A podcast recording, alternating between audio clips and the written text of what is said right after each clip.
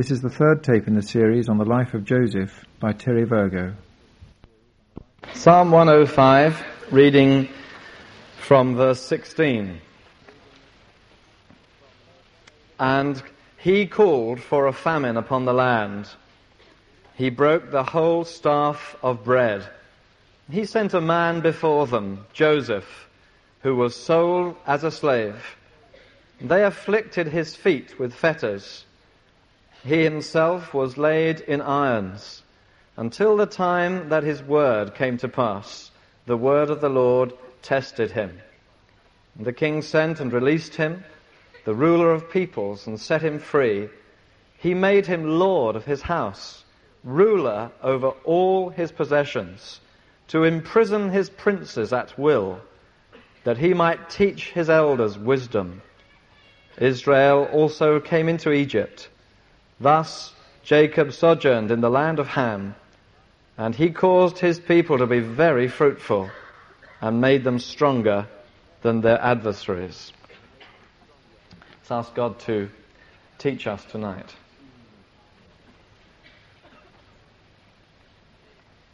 Father, we thank you for your presence with us here, and we come as your children, rejoicing in the new covenant which says that each one shall be taught of the Lord. And Father, we come not simply to hear the words of a man, but Lord, even as you reminded us from the outset that as we assemble, so you would give water for the people. And so, Lord, we come and say, Oh God, grant us to truly hear from you tonight by the Holy Spirit. We thank you for your gracious promise, Lord Jesus, that if we who are evil know how to give good gifts to our children, how much more shall the Heavenly Father give the Holy Spirit to those who ask? And Father, we ask you now in Jesus' name for the Holy Spirit to come as a mighty teacher amongst us. Amen.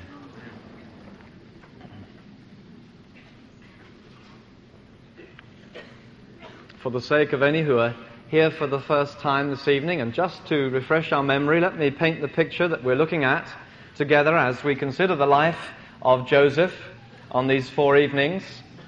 We're looking at Joseph as a type of the church of the last days. God said, In the last days, I will pour my spirit upon all flesh. And your young men shall see visions, and your old men shall dream dreams. As we look at the story of Joseph, we see here a man typical of this end time church, a dreamer of dreams, a seer of visions, and one in his adolescence who perhaps shares these things without wisdom and yet with genuine integrity. And because of his vision, is cast out from his home and undergoes considerable pressure and heartache. We find that he was not loved by his brothers. We find also that he had a great purpose to fulfill. That although the story, as we look at it at surface level, looks like just a horrible story of family intrigue, of envy, spite, jealousy, cruelty, and it looks as though this young man is being tossed from one situation to another, yet we, as we look at the whole story, see that actually God was writing the whole thing. God was wonderfully behind it with great, significant purposes. And I believe that we're living in days of God's great, significant purposes coming to birth. And I believe that a church that has been coming to birth in these days, that is seeing visions and dreaming dreams, and coming into a whole dimension of the Spirit, has been going through a time of testing and proving and preparation, but that very soon we are entering into a new phase. I believe that very soon there will come that voice that brings this testimony to center stage to fulfill the purpose of God in this generation. I believe that just as David had to learn to endure in the period of Adullam's cave, yet that's not the whole story. And God has spoken to us recently in prophecy at home, saying, Just as I've been with you through the years of difficulty, and with you through the times of testing and trial, I shall be with you in the days of the outbreak of my blessing. And I am preparing you for that very thing. And certainly God is going to bring forth the testimony to the working of His Spirit in a mighty and new way. But we're looking step by step at the way in which God prepares this young Joseph. And last night we saw that although he had a great destiny and God's purpose, God tried him. God put him through certain tests. We find there was the test of would he live in the present rather than just look back with regret and bitterness. Or looking forward just as a dreamer who thinks, well, one day it will be alright. We find instead he was a successful man within his restrictions. All the problems that he had, chained, restricted, yet he was a successful man. In everything he did, he prospered. And within that limitation, God's blessing was so upon him that Potiphar gave him charge of all his house, was pleased to have a child of God in his home. We look at the challenge of that, and God is looking for us to prove him in the present. And then we saw too the terrible, powerful temptation of Potiphar's wife suddenly calling upon this young man, come and lie with me. Come and commit sin with me. And we saw that that's not only the cry of the flesh in this modern world, but it's the cry of the whole world that says to us, why are you so separate? Why are you so different? Why don't you just come and lie with us? Why don't you just come and take part with us in our sinning? And I believe it's clear and significant as we see Joseph as a type of this end time church that we are living in days of gross immorality. Perhaps there's never been such a day where immorality is so easily available, where sin comes head on, not subtle and hidden, but there head on. Come, lie with me.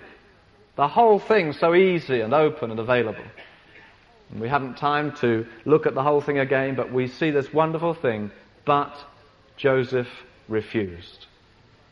That's the testimony. It says in Titus, the grace of God has appeared, instructing us to say no. It's part of our life. We might say, oh, Christianity is so negative. It's just not doing this and not doing that. There is an aspect of the grace of God. The grace of God has appeared to us, instructing us to say no. And when the whole world is going one way, one of the ways in which the church stands up is that it says no. And Joseph, before he emerges into his great ministry to be second only to Pharaoh and usher in the purposes of God, has to go through this secret test where it would seem no one is looking on.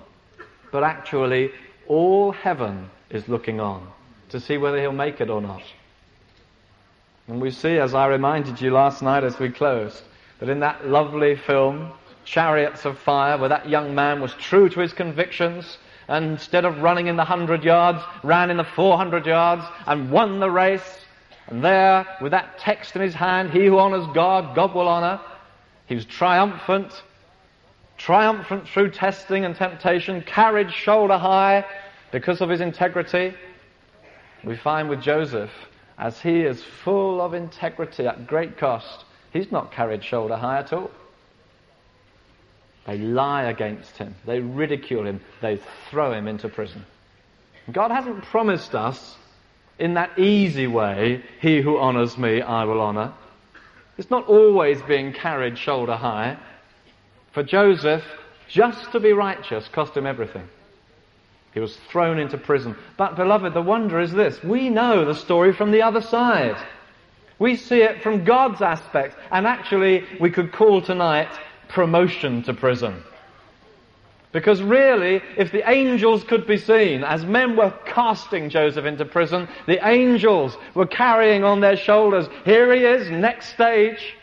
He's triumphant through that test, on to the next stage. He has won through. From God's viewpoint, he's moving on. He's absolutely in God's program, ready for the next stage that will bring him through to God's ultimate purpose for him. And so, as we look at this tonight and pick up the story again, it looks like a tragic story. This righteous young man thrown into prison now. Already his brothers have treated him cruelly. Now to add to his problems, this heathen woman lies against him and is thrown into prison. It's so important that we understand that there is a training program for us. Certainly, we rejoiced on that first night to see Joseph was chosen in heaven. He was chosen of God. He may be adolescent, he may be obnoxious, but he was chosen in God. So we mustn't withstand the man whom God has chosen. But we must see this too, that there's no easy path to that position of having spiritual authority. Although the calling comes down from heaven, there is a preparation to bring us there. And that preparation is costly. Salvation is free, but preparation for spiritual authority is costly and difficult. Sometimes we sing and triumph, say, oh, we're going to rule the nations. Hallelujah. We're going to rule the nations. And Satan stands above and laughs. He says, can't even rule his tongue. Can't even rule his temper. Can't even rule his body. What does he mean, rule the nations? What a laugh. The devil can just look on and mock us. We've got to come through until really we are ready to rule the nations because that's God's appointment for the church, that we rule the nations. And so God is just about to turn the heat up upon Joseph. He's been through one test and God takes him into the next test. And as we read in Psalm 105, the word of the Lord tried him or refined him. It means that he was going to be put into a kind of furnace. The heat's going to be turned up even more as he's prepared for his calling in God. Just like Elijah. Elijah, the man who burst upon the scene, and then had to go, as God told him, to the brook at Cherith, and there he was going to be fed by the ravens. And as he watched that river dry up, day after day, and he looked at it and it got less and less water every day, and he thought, how much longer can I stand this test? Oh God, aren't you going to turn up? I don't think this water's going to be here tomorrow. And tomorrow there's just a little bit of water left. He thinks, oh, perhaps I'll survive today. And the ravens turned up again, and he thinks, oh God, how much longer is this test going to last? And then God comes to him and says, Elijah, go to Zarephath he thinks, oh, thank goodness. Get away from here. He says, go and I've commanded a widow woman to feed you there. Oh, that's nice. That's what he thought. Go to a nice widow woman to look after me. It's very pleasant. Better than these ravens. One thing God didn't mention to him at the time was the widow woman was just about to die, was starving, had nothing to live on. And uh, that when he got there, there were all kinds of tests lined up for him. But actually, the woman, though she would supply him, she needed to be lifted by his faith. And while he was there, even her son is going to die. And the very place Zarephath means the place of refining or the crucible. God does this with his servants. God tries his saints. He puts them into the furnace. He puts them into the crucible. And the crucible speaks of the fact that when God takes us out of the earth, when He brings us forth out of the quarry to make us into some beautiful thing for Himself, what He takes out has a beautiful part within it, that which is of God, and with it there is that unclean part. The ore doesn't come out pure. And God has to take our lives. Those of us who said, Oh God, I want to serve you with all my life.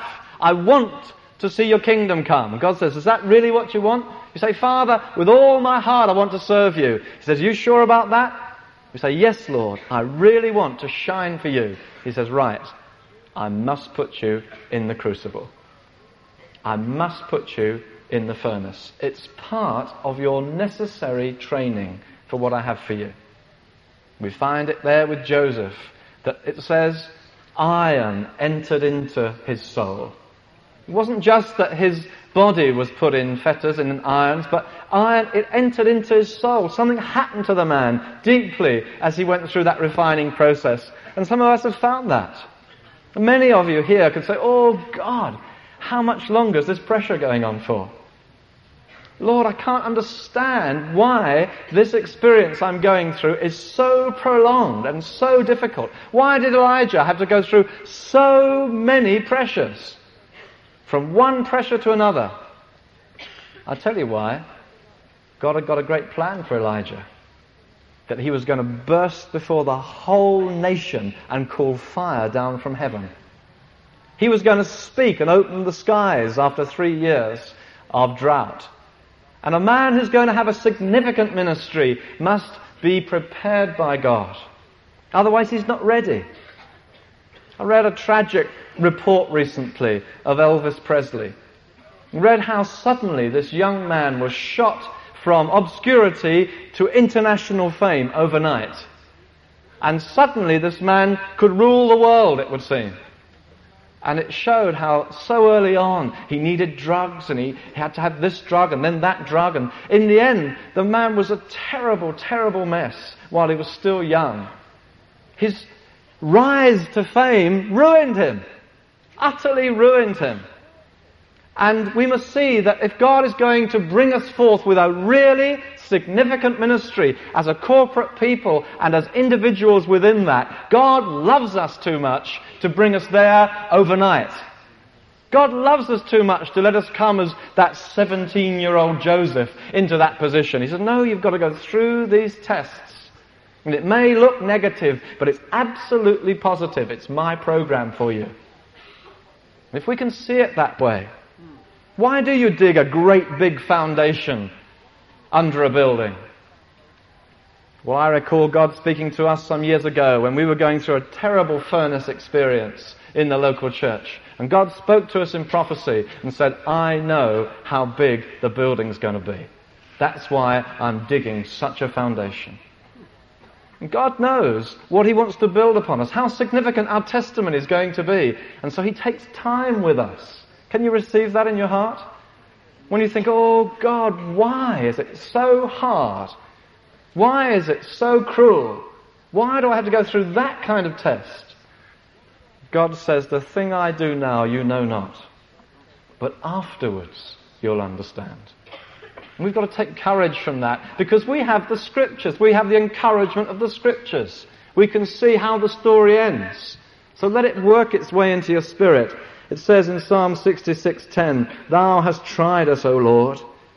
Thou hast refined us as silver is refined." In fact, in Psalm 66, it looks as though it could be uh, the testimony of young Joseph. I'll just read one or two other verses there. It says, Thou hast tried us, O God. Thou hast refined us as silver is refined. Thou didst bring us into the net.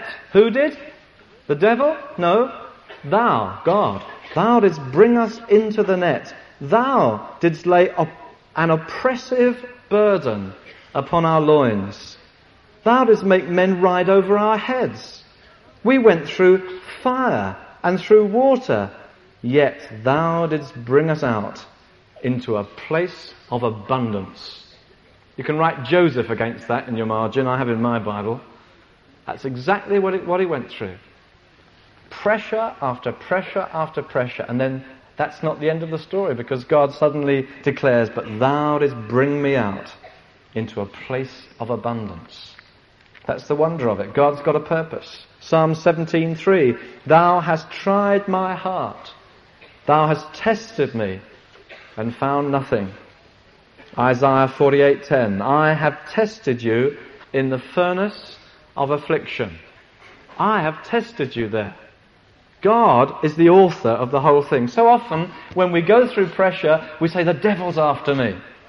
And people come for counsel, they say, well the devil, it's the devil.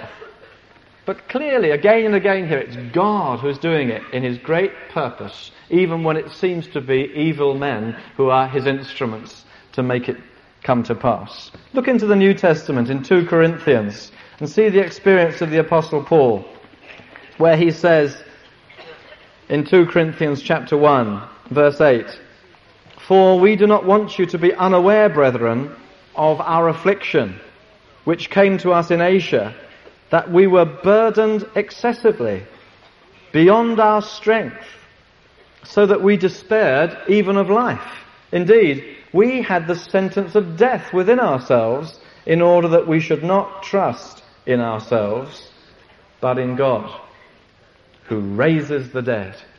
And over the page in chapter 4 of the same epistle, verse 7, we have this treasure in earthen vessels, that the surpassing greatness of the power may be of God and not from ourselves. We are afflicted in every way, but not crushed. Perplexed, but not despairing. Persecuted, but not forsaken struck down but not destroyed, always carrying about in the body the dying of Jesus, that the life of Jesus also may be manifested in our body. For we who live are continually being delivered over to death for Jesus' sake, that the life of Jesus also may be manifested in our mortal flesh. The Apostle Paul then even says that we're afflicted in every way but not crushed. Perplexed. He thought, why so long? But not despairing. There's such a balance there. Perplexed, yes, asking deep questions. The psalmist often cries out, Why, O Lord? How long, O Lord? Comes out again and again in the scripture. And while we want to sing triumph songs and victory songs, Looking out on this congregation, there'll be those who are singing them out of burdened hearts, saying underneath, but oh God, how long is this locked up situation going to be my experience? How long am I having to go through this? Perplexed, but not despairing. God wants us to see His purpose in the furnace. What does the furnace do? Well, the furnace burns up rubbish. It burns up rubbish. It burns up empty words. It burns up emotional response to meetings. So that when we say now, will you respond tonight to what God is saying? And in the rush of the moment, we stand and respond with all our hearts. Now that's lovely, that's good, providing it is the genuine article. And not just the moving of an emotion in a moment. Jesus told the parable of the sower, and he says there are those who immediately respond, and then the sun rises. It doesn't say, then one day the sun might rise, or if the sun rises, the sun tends to rise. they who live godly shall suffer persecution. There is a testing always, and that immediate response is tested. Some of you, like I, may have gone forward at missionary appeals years ago, just as I am, young, strong, and free, to be the best that I can be. Woohoo, here we go. I really believe that. And God said, I've got other plans for you. The best that you can be isn't very impressive, son young, strong, and free you may think yourself to be, but you don't know anything about the strength that you need, and you're nowhere near as free as I want you to be. So that great egotistical song didn't do much to impress God. And God had to work something else into our hearts. So, God burns up the rubbish. He burns up emotional response. He burns up do- doctrinal correctness, which is not uttered out of genuine faith. I declared here on the first night a message that highlighted the sovereignty of God. I have often found that men who are meticulous in defending that doctrine are often the shortest on real confidence in that God. That they'll strongly contest for that doctrine. Jesus is Lord, God is sovereign, He's over everything. And they're tense, nervous, defensive, because the doctrine has never got into their spirit. They'll fight you for it. They'll fight you. Those verses are in the Bible. They'll fight you if you don't believe it. But God will say, right, let the fire fall and see how far that goes. Is it just in your head? How can you say Jesus is Lord, God is sovereign, and still be nervous about this and that, wondering what's happening here and frightened of this? No, if we believe these great doctrines, then they should build security into our lives, total peace and rest. Those who believe in the sovereignty of God should be like a rock, secure. So often I find they're frightened men. We need to take the challenge of that into our spirit. Declared loyalty. God will put the test to that and see if it's genuine covenant love. That's happening all over the place, all the time. Men are saying, Oh, bind us together. Father, we're one. Let's hold hands. And God will say, I'll put some fire on that. I'll just let some pressure come on that brother and brother relationship. That sister and sister who, who hugged one another in that meeting at the Downs. I'll let some fire fall on that and I'll see what their covenant love is like. That Hebrew word, chesed, it's translated loving kindness, mercy, but it has within it the essential root of covenant. That you cannot understand the loving kindness of the Lord without understanding that He has made a covenant with His chosen. That He will keep faithful in covenant. And one of the ways in which that word is translated in the Old Testament is loyalty, even in pressure. And God will test that to see whether our hugging and our relationship, oh hallelujah, it's all nice and loving now. God will test that. And that's what the furnace does. It says Are you still real. It burns up the rubbish. It shows me where I really am. That's why a furnace is a real blessing to us.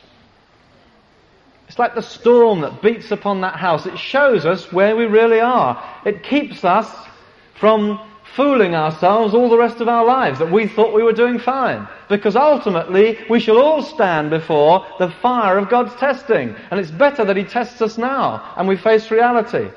That we thought we were better than we were. We thought we were more than we were. But when the fire fell, we found most of it was dross. A tiny little nugget of gold at the center. It's better that we find out what we really are through the fire. It delivers us from our self-sufficiency. The thought, well, we can make it. And perhaps that was something of that in Joseph as he complained about his brothers and reported back to them. And as he said, oh, by the way, you'll bow down to me later on. Perhaps there was a horrible mixture in his heart. And God knows the mixture that's in us. And God will deliver us from that self-sufficiency. When we go through the big tests, we know deep in our spirit, not just because it's a Bible verse, we know deep in our spirit that we are nothing. We need, we need to know that. Lest God should exalt us too quickly and we come to a position that we cannot handle and are destroyed utterly. It's a fearful thing that God is preparing His church for in these end days to suddenly come forth with great glory. Arise, shine, the nations shall turn to your light all the kings to your glory. God is going to lift up Zion above all the mountains, and the nations are going to pour into Zion. What a responsibility if we're not ready for it in our spirit. What an exalted position God is going to give to His church. God wants every stone tested, tried, precious, safe, secure, able to handle glory as well as able to handle pressure. So God in His love will prepare us. It brings us afresh to God. Paul says he went through this that he may not trust in himself, but in God who raises the dead. Do you find that? Have you been through a pressure lately and you just feel, God, I have run out. I've got nothing more to do. I, I just give up, Lord. I, I'm just through on this. And you just give in and you find out that you're trusting in a God who raises the dead. You think, oh, hallelujah. The wonder of the Christian isn't that he keeps falling. The wonder is that when he falls, he gets up again. That we, we so often come to the end of ourselves. We so often think, oh, I've blown it again. I, am not what I thought I was. And we come down low again, and God raises the dead and says, I've got my hand upon you. So that we learn to trust not in ourselves, but God who raises the dead. And the church is full of a people who know that they're ones who've been raised from the dead. A whole army of genuinely meek people who know that they are weak and helpless.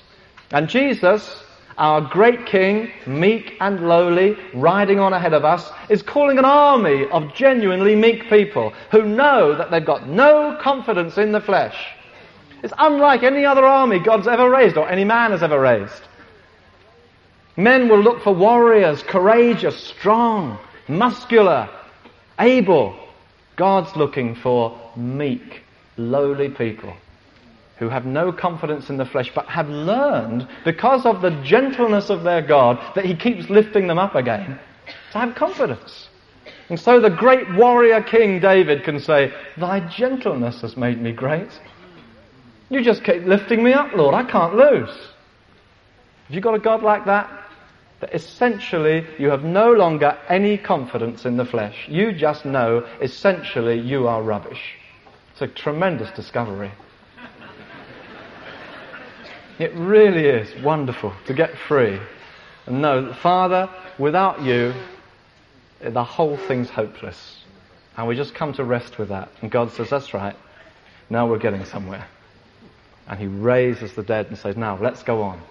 Hallelujah. That's what the furnace is about. God's preparing us for eternal glory. God's preparing us for a kingdom on this earth that's going to shine like the church has never shone before. Tremendous days are ahead of us. Receive the furnace. Count it wholly joyful, brethren, when you meet various trials. Understand it, embrace it, believe it. It brings forth genuine gold. That's another thing a furnace does. It brings forth genuine faith. That's so pleasing to God. So it glorifies God. So often we think that all our sanctification process is just for us, that we might live the successful Christian life. And we want to read books on how to live the successful Christian life. Well, that's fair enough. But so often that is simply self-centered, that I want to be good at it. But the whole thing actually is for God. It's for His glory. For my sake, God says, I purify you. It's for His eternal glory. It's that He might have a people that are for Himself. As the whole of heaven looks on, as God manifests, as God manifests His manifold wisdom through the church to principalities and powers. The, the world is a stage upon which God is showing His glory to principalities and powers. And so we find a man called Job. And we find that God challenges Satan. Have you considered my servant Job? And Satan challenges him back. He says, Oh, you've put a hedge round him. Does Job serve you for nothing? Look at perhaps your people, they just get blessed. Goodness and mercy follows them all the days of their lives. Of course they bless you. Of course they worship you. He said, Let me touch him. Just let me touch him. You'll soon see he'll curse you to his, your face. And God lets the fire fall on that man. And the purpose of it, beloved, isn't just for Job, who in the end certainly is vindicated. The purpose is for God. That God can say to Satan, Consider my corporate Joseph. Consider my people. And that Satan can test, and God can say, Look, there's shining, burning gold. That's what God's looking for. It's for His glory, not just for our sake that we're triumphant, that God can say, look, the fire's burning Him and He's still trusting me. Look, it's prolonged and difficult and He's still saying, hallelujah. Look at this, Satan. You rebelled. He won't rebel. That's the triumph of the heavens. And sometimes we shall be taken through great trials to see if we will still say, Lord Jesus, I trust you. And even Satan will be permitted to come through that hedge that seems to be around us and snatch and take and see how do you re- react to that. And God will move the hedge, as it were. God will permit it. Bryn Jones was to have been here this week. The reason he's not here this week is that our dear friend Mike Stevens in the USA had his youngest child snatched from him two or three weeks ago. His two year old daughter was suddenly snatched from a boat and drowned. And there, that awful thing happened to our dear brother. And Bryn felt it right to rush back to the States and be with him and stand with him. And as Mike spoke to me on the phone, he said it was so sudden, it was so quick. He said she was there one minute and gone the next. He said, Don't believe those people who say, oh, they, they just float and, and they come up three times. And uh, he said, She was gone. He said, I dived and dived and she was gone. And as he cried on the phone, he said, But Penny and I have knelt down and said, Oh God, we are determined to serve you with all our lives. We are determined to go on with you, whatever it costs. We will give you our lives. We refuse to withdraw. We refuse to go back. We will go on with you. And as I, I thought about that, and, and, and just a few days later, a child fell from the Palace Pier in Brighton. Fell down many feet into the water, same age sort of child, and people were able to get down there and rescue that child. And you can only say, Oh God, you're well able to save that life or you are able and willing to let it be snatched away. God is over all things. God is Lord of all. And God will allow sometimes very great tests to come to us.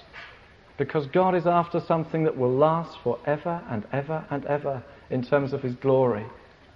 And this is no mere doctrine. This is where people live. This is where your heart cry comes. But God will be over the whole thing in His great holy purposes. And through our tears, we'll still say, Lord Jesus, I determine to glorify you. I determine to trust you and praise you and to shine for you. And all heaven leaps for joy that there's a victory. And Satan has to skulk away.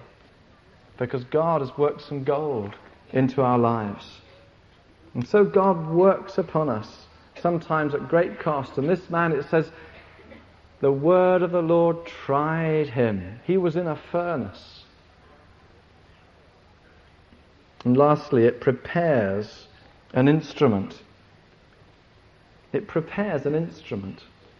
That's why God puts us through the furnace. He prepares something. Isaiah 54:16 says, "Behold, I myself have created the blacksmith who blows the fire of coals and brings out a weapon for its work. God prepares an instrument through pressure. God does that. He has a great weapon for these end times, a glorious church, and He will move upon us. And then in spiritual terms, it tells us we belong to God when we go through the furnace. Would you just turn, please, to Hebrews chapter 12?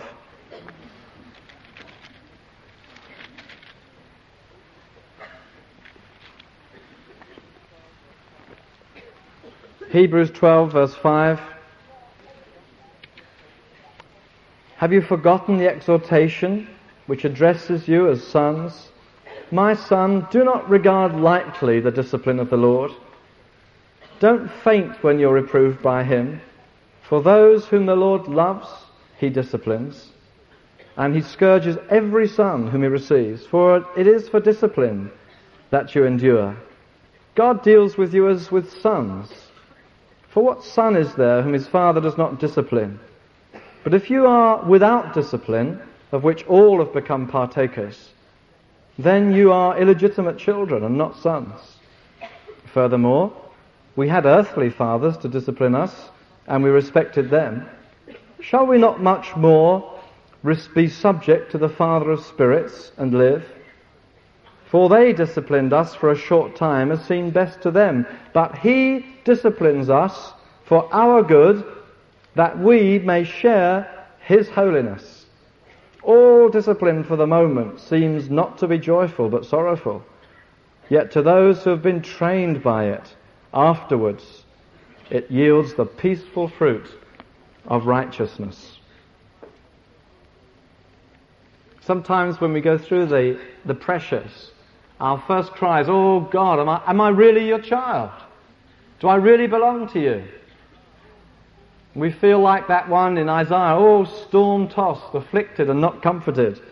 But God says, I will lay your foundations in precious stones. through the very experience. And God would have us know that the very testing is not to raise a question whether we belong, but to underline that we do belong. It's a proof that we're His. If we don't know the testing, then we can say, do we really belong? God says quite plainly, Jacob have I loved, Esau have I hated. Jacob was the one who was in God's purpose. But if you look at the story of Esau's life and Jacob's life, you could be tempted to think that Esau was the one whom God blessed. He stayed at home, life was comfortable for him, he prospered. When Jacob returned from his dreadful journeys, Esau had everything goods, food, wives, flocks. He was very, very healthy and prosperous. You say, oh, there's the blessing of God on Esau. It's obvious. Poor old Jacob, he had to run away from home. He served for a wife whom he loved, woke up in the morning, found he got the wrong wife, had to go through it all over again for the right wife. Then his money was changed. He found his uncle kept cheating him and playing around and fooling him. And the whole of his experience seemed to be tragedy after tragedy and problem after problem. And God says, uh, Jacob I've loved. The fact that he loved Jacob said, I'm not going to leave him as he is. I will empty him from vessel to vessel. I will put him through pressure because I love him. And that's the mark that we're loved very often. If we don't know the pressures, then we should question, according to this passage, whether we're truly legitimate children of God. Do you know the pressures? Do you know the disciplines of God upon your life? Esau just prospered. Life was easy. But he wasn't in God's purpose. Jacob was changed from one scene to another, kept on being emptied from vessel to vessel. Now, in this passage, it tells us how to respond and how not to respond. It says we can miss God's purpose if we're not careful. And just to notice this quickly, it says, My son, verse 5, Hebrews 12, do not regard lightly the discipline of the Lord. You can shrug it off. You can say, oh, you say, how are things going, brother? Oh, fine.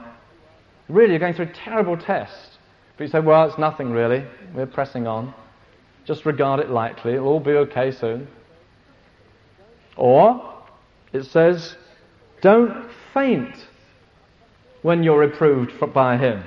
Like some children do. When you correct them, they say, oh, you're always against me. I can't do anything right. That's what we're like, some of us. We go through a problem and say, Oh, I need counsel. Here I go, I'm finished. Utterly ruined, wait for next Bible week. Can't stand it, Lord, get the pressure off. Not listening to what God's saying, just fainting. Don't faint when you're reproved by Him. And then it says in the same chapter, make sure that no root of bitterness grows up spoiling many. That's three wrong ways you can react. See, God is training us. It says it is a benefit to those who are trained by it. But if we're not trained by it, we can miss it. We shrug it off, so it's nothing. Or we go under to it, or we get bitter. We say, oh, why am I going through this? Why am I being thrown into prison? Why am I going through this circumstance? And it also says, see that no one, verse 15, comes short of the grace of God that we fail to obtain grace to help in time of need. If we fail to do those things, we do not learn what God wants us to learn. God wants us to be trained by it. It's a training program. And here, Joseph, being thrown from one circumstance to another, is on a very serious training program. Notice what happens to him things got worse and worse. Ridicule, unfair dismissal, shut up in prison. There was a man on the news last week. He'd been in prison for two years on a rape charge. And it's now been proved that he was not guilty. While he was in prison, he was beaten up because it was supposed to be the rape of a child and the other prisoners turned against him. This actually happened just a couple of weeks ago. This man was vindicated. I'm no doubt you saw it in the press. Two years imprisonment. And that's what Joseph went through. Years of imprisonment, unfair, unjust. Never did the thing. And then his hopes raised as he shares the interpretation of the dreams of the two who come in. Perhaps this will be the answer. Hopes raised, he waits for a few days. Will I get out now? Only to have his hopes dashed. That's very hard. Sometimes we can get used to a situation and just stoically carry on, and God tests to see if it is just stoicism or genuine faith. Allows our hopes to be raised only to come smashing down again. Boy, this is a real furnace. And then we find others seem to get away with it easily. It's Baker, the butler, the butler's in there and he's back out again. And I'm in here all these years. Have you ever felt that? They seem to get away with it. The psalmist said that sometimes. He said, I keep my soul. These people don't seem to bother, but they prosper. How is it? They seem to get away with it. And I'm being diligent and nothing happens for me. I'm being careful. It's hard to bear sometimes. The ungodly don't seem to have to wait. Why do I have to wait? And when they get free, they're ungrateful and forget him. These are the pressures that Joseph went through. God is putting you through tests and trials, just see it as God's program. Because ultimately, He brings us out when His purpose is fulfilled. How did Joseph make it? Let's see that tonight before we finish. How was it that Joseph was victorious through the whole experience? Should turn to Genesis 49, and we see a testimony there regarding Joseph.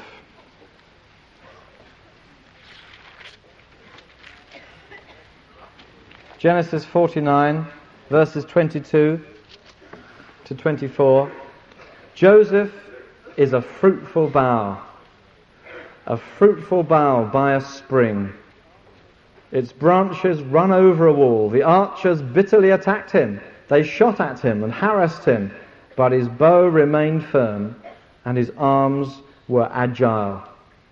Joseph, a fruitful bough by a spring whose branches went over the wall.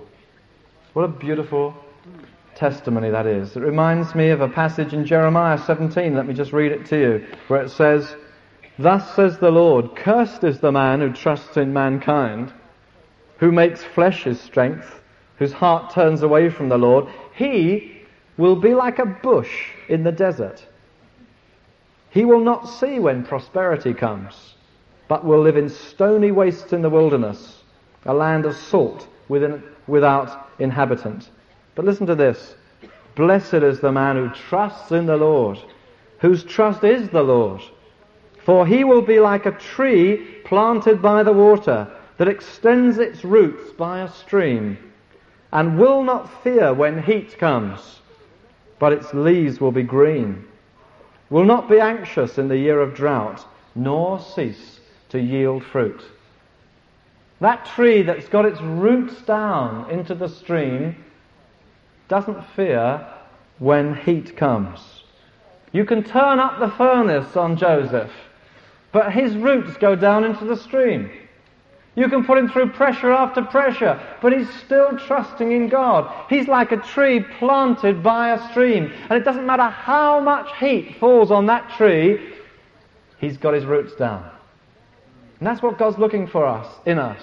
That our roots go down to a secret source so that pressure after pressure comes, but we're drinking deeply and in God. We're trusting in God. God is our trust. And from Him, we're finding a secret source of supply. They tried to besiege Jerusalem, but there was a secret river that made glad the city of God. It ran inside the river, inside the city. And God has given us a secret source of supply for us to draw on. That we overcome in the midst of the heat of the day. He that trusts in man, well, he's like a bush in the wilderness. If Joseph had been trusting simply in the butler to get him out, well, that fire will soon clear that wilderness. That bush just goes up in smoke. But if he's trusting in God, he says, All right, the man forgot me. All right, the man let me down. I'm still going to trust God. He's still secure through the furnace. And then in that beautiful first psalm, which is an introduction to all these lovely psalms. It says, Blessed is the man who doesn't walk in the counsel of the wicked, nor stand in the path of sinners, nor sit in the seat of scoffers, but his delight is in the law of the Lord. In his law he meditates day and night. He'll be like a tree firmly planted by streams of water, which yields its fruit in season. Its leaf does not wither. In whatever he does, he prospers. Isn't that Joseph? Everywhere he went, he prospered.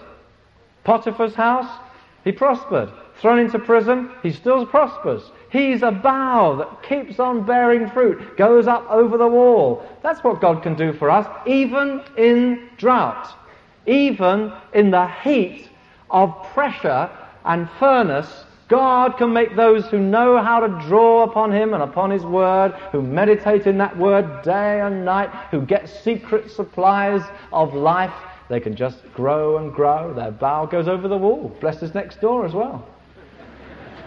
That's the whole point about Joseph. He didn't just bless himself, he blessed everybody who was near him. He blessed Potiphar's house, they threw him out of there, he blessed the prison. Someone came in and noticed this. He noticed when the baker and the butler came in, he said, Why is your countenance down? Why you look so sad? I think, well, why, how did he even notice? In all his pressure, how come he notices other people are sad? Seems to me he's got something to give away. Seems to me he's got grace for himself and others. Oh, hallelujah. That's what God's looking for as the church emerges into this terrible famine, as we shall see tomorrow. God called for a famine. People who know how to live by the river. They're the answer. You turn the heat up, they just put their roots down deeper. And they got grace for themselves and boughs that go over the wall. Hallelujah. That's what Joseph learned of God. How do I know that he kept believing? Well, because he was willing to interpret the dreams of these other men. Imagine this, I believe this was a real test. These other men said, Well, I've had a dream. You can just imagine Joseph, can't you? Oh, yeah, had a dream, have you? I used to have those. if I was you, I'd forget it. dreams? forget your dreams. That's what he could have said. Dreams don't really do any good at all in the long term. I used to have dreams, but uh, I've grown up a bit now. That's what could have been his answer. You have to learn to adjust. You must rationalize, yes? Well, you can be young dreamers while you're young. But you've got to learn that you can't have it like that here. You can't really do it that way. Oh, yes, well, it may have been like that in the Bible, but we don't dream dreams like that anymore. We're 20th century now. He could have just rationalized the whole thing. He could have said, oh, it's hopeless. But he didn't. And to me, that's the proof. He immediately said, Oh, I'll tell you the interpretation of that. I think, Oh, hallelujah. The man was still in faith. The man had been told by God, I have a position of real significance for you. And everything went wrong from that day. Downhill, downhill, downhill. Awful pressure, terrible problems, cruelty, unkindness. And when he was told, I've got a dream, he said, Oh, I'll tell you how it goes. I'll tell you the interpretation. The man's triumphant. He still believes. He's still confident in his gift, his calling. He doesn't hesitate.